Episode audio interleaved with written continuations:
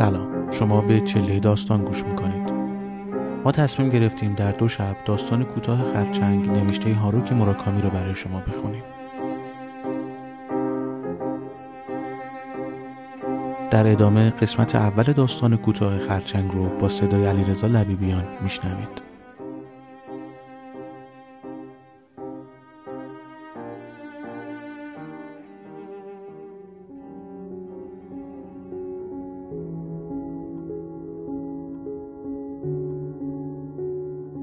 کاملا تصادفی به رستوران کوچیکی برخوردن غروب اولین شبشون تو سنگاپور بود و لب دریا قدم می‌زدن که یهو هوس کردن برن به خیابونی فرعی و از غذا گذرشون افتاد اونجا رستوران ساختمون یک طبقه بود که دورش تا کمر دیوار آجوری کشیده شده بود و باغچه‌ای با نخل‌های پاکوتا و پنج میز چوبی داشت. ساختمون اصلی گچبری شده به رنگ گلبهی بود.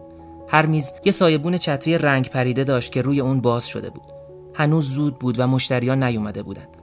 فقط دو مرد موکوتا آشکارا چینی روبروی همدیگه نشسته بودن و آبجو می نوشیدن و از هر تنقلاتی که دم دستشون بود میخوردن. هیچ حرفی رد و بدل نمی‌کردن. کنار پاشون روی زمین سگ گنده سیاهی با خستگی نشسته بود و چشماش نیمه باز بود. صداهای شاد آشپزا هم همراه صدای دیگ و قابلامه به گوش می رسید. برگ های نخل که با کمترین نسیمی میلرزیدن در آفتاب غروب جلوه می‌کردند. زن مجذوب این صحنه شد و ایستاد.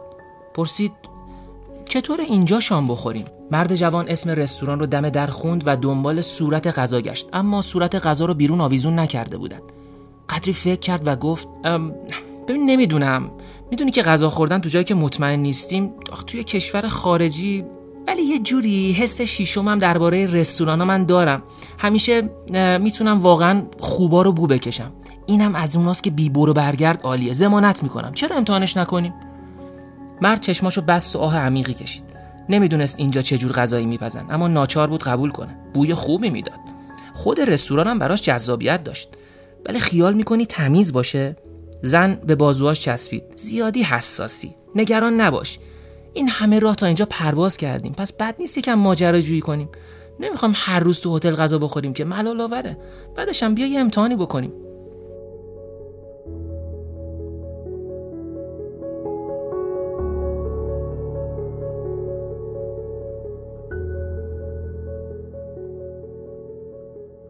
وارد که شدن فهمیدن اونا همه متخصص خوراکای خرچنگن. صورت غذا رو به زبان انگلیسی و چینی نوشته بودن. بیشتر مشتریا محلی بودن و قیمت ها هم معقول بود.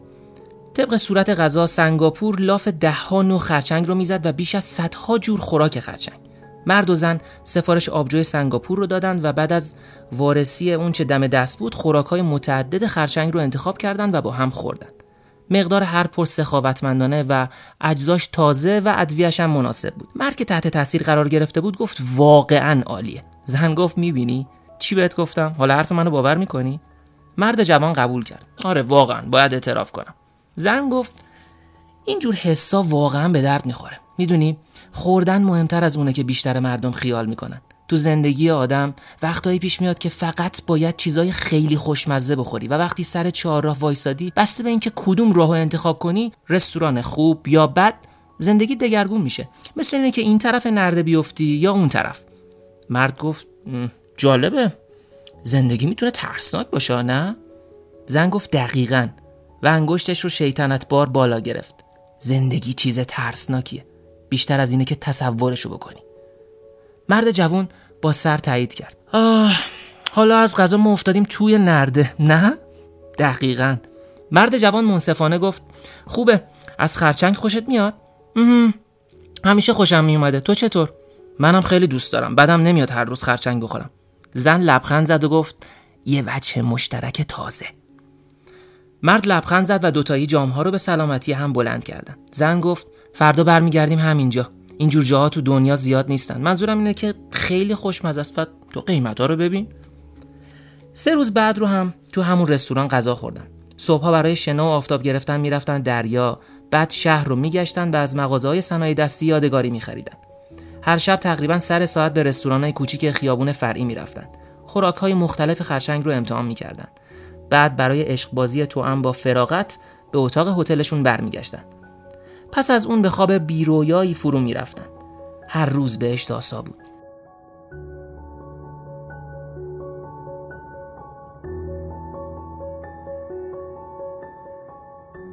زن 26 ساله بود و در دبیرستان خصوصی انگلیسی تدریس می‌کرد. مرد 28 ساله بود و شغلش حسابداری یک بانک بزرگ. تقریبا معجزه ای بود که تونستن همزمان مرخصی بگیرن و می‌خواستن جایی رو پیدا کنن که کسی مزاحمشون نشه و بتونن از وجود همدیگه لذت ببرن. سعی کردن از هر موضوعی که از دل و دماغ بندازتشون و اوقات گرانبهاشون رو تلف کنه بپرهیزن. روز چهارم آخرین روز تعطیلاتشون مثل همه شب خرچنگ خوردن. وقتی با کارد و چنگال گوشت خرچنگ ها رو از پا جدا می‌کردن از اینکه چطور به اینجا اومدن هر روز در دریا شنا می‌کنن شبها خوراک خرچنگ می‌خورن حرف می‌زنن و به نظرشون زندگی در توکیو غیر واقعی و خیلی خیلی دور جلوه می‌کنه فکر می‌کردن.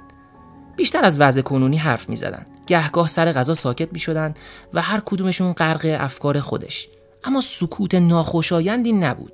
آبجوی سرد خرچنگ داغ فواصل رو به خوبی پر می‌کرد.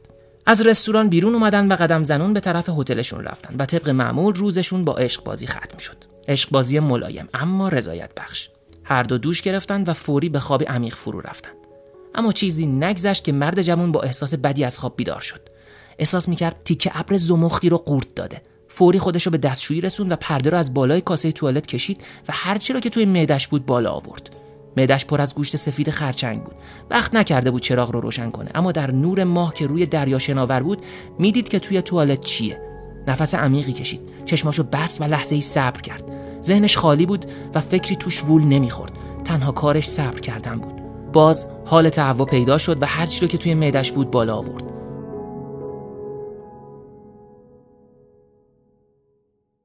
چشمشو باز کرد. دید تیکه سفیدی از اونچه که بالا آورده توی آب توالت شناوره. چقدر زیاد بود. نیمه مجذوب با خودش گفت چقدر خرچنگ خوردم. هر روز این همه خرچنگ خوردم. تعجب نداره که حالم به هم خورد. هر جور حساب کنی خیلی خرچنگه. دو سه سال خرچنگ توی چهار روز. همین که خیره شد فهمید تیکه که توی توالت شناوره انگار کمی می جنبه. شاید محتاب کمرنگ موجب این توهم شده. لابد ابر گذرای روی ماه رو پوشونده و لحظه همه چیز رو تاریکتر از پیش کرده بود. مرد جوان چشماشو بست. نفس عمیقی کشید و بار دیگه بازشون کرد. تردیدی نبود که اون تیکه گوشت حرکت می‌کنه. تیکه گوشت مثل چین و چروکی که باز و بسته بشه می جنبید. مرد جوان بلند شد و چراغ دستشویی رو روشن کرد. بعد از نزدیک تیکه گوشت رو برانداز کرد و دید اونچه در سطح آب می جنبه کرمهای بیشماره. کرمهای کوچیک به همون رنگ گوشت خرچنگ میلیون ها کرم که به سطح گوش چسبیده بودند. باز اوق زد. اما دیگه چیزی نمونده بود و معدش به شکل کلوخی مشت مانند در اومد. صفرای سبز تلخی از دل و درونش در اومد. ناراضی از این موضوع مشتی آب سرد خورد و برش گردون سیفون رو چند دفعه کشید و مطمئن شد همه چیز تخلیه شده. بعد صورتش رو شست. حوله سفید تازه‌ای رو برداشت و دور دهانش رو به دقت خوش کرد و دندوناش رو با وسواس شست. بعد دست روی لبه دستشویی گذاشت و به عکس خودش توی آب زل زد. صورتش لاغر و چروکیده شده بود و پوستش به رنگ خاک. باورش نمی‌شد که این صورت اونه. مثل پیرمرد خسته به نظر می رسید از دستشویی در اومد. به در تکیه داد و دستشویی رو برانداز کرد. معشوقش توی خواب ناز بود. صورتش رو توی بالش فرو کرده بود و بیخبر از اونچه که پیش اومده آرام خورخور می کرد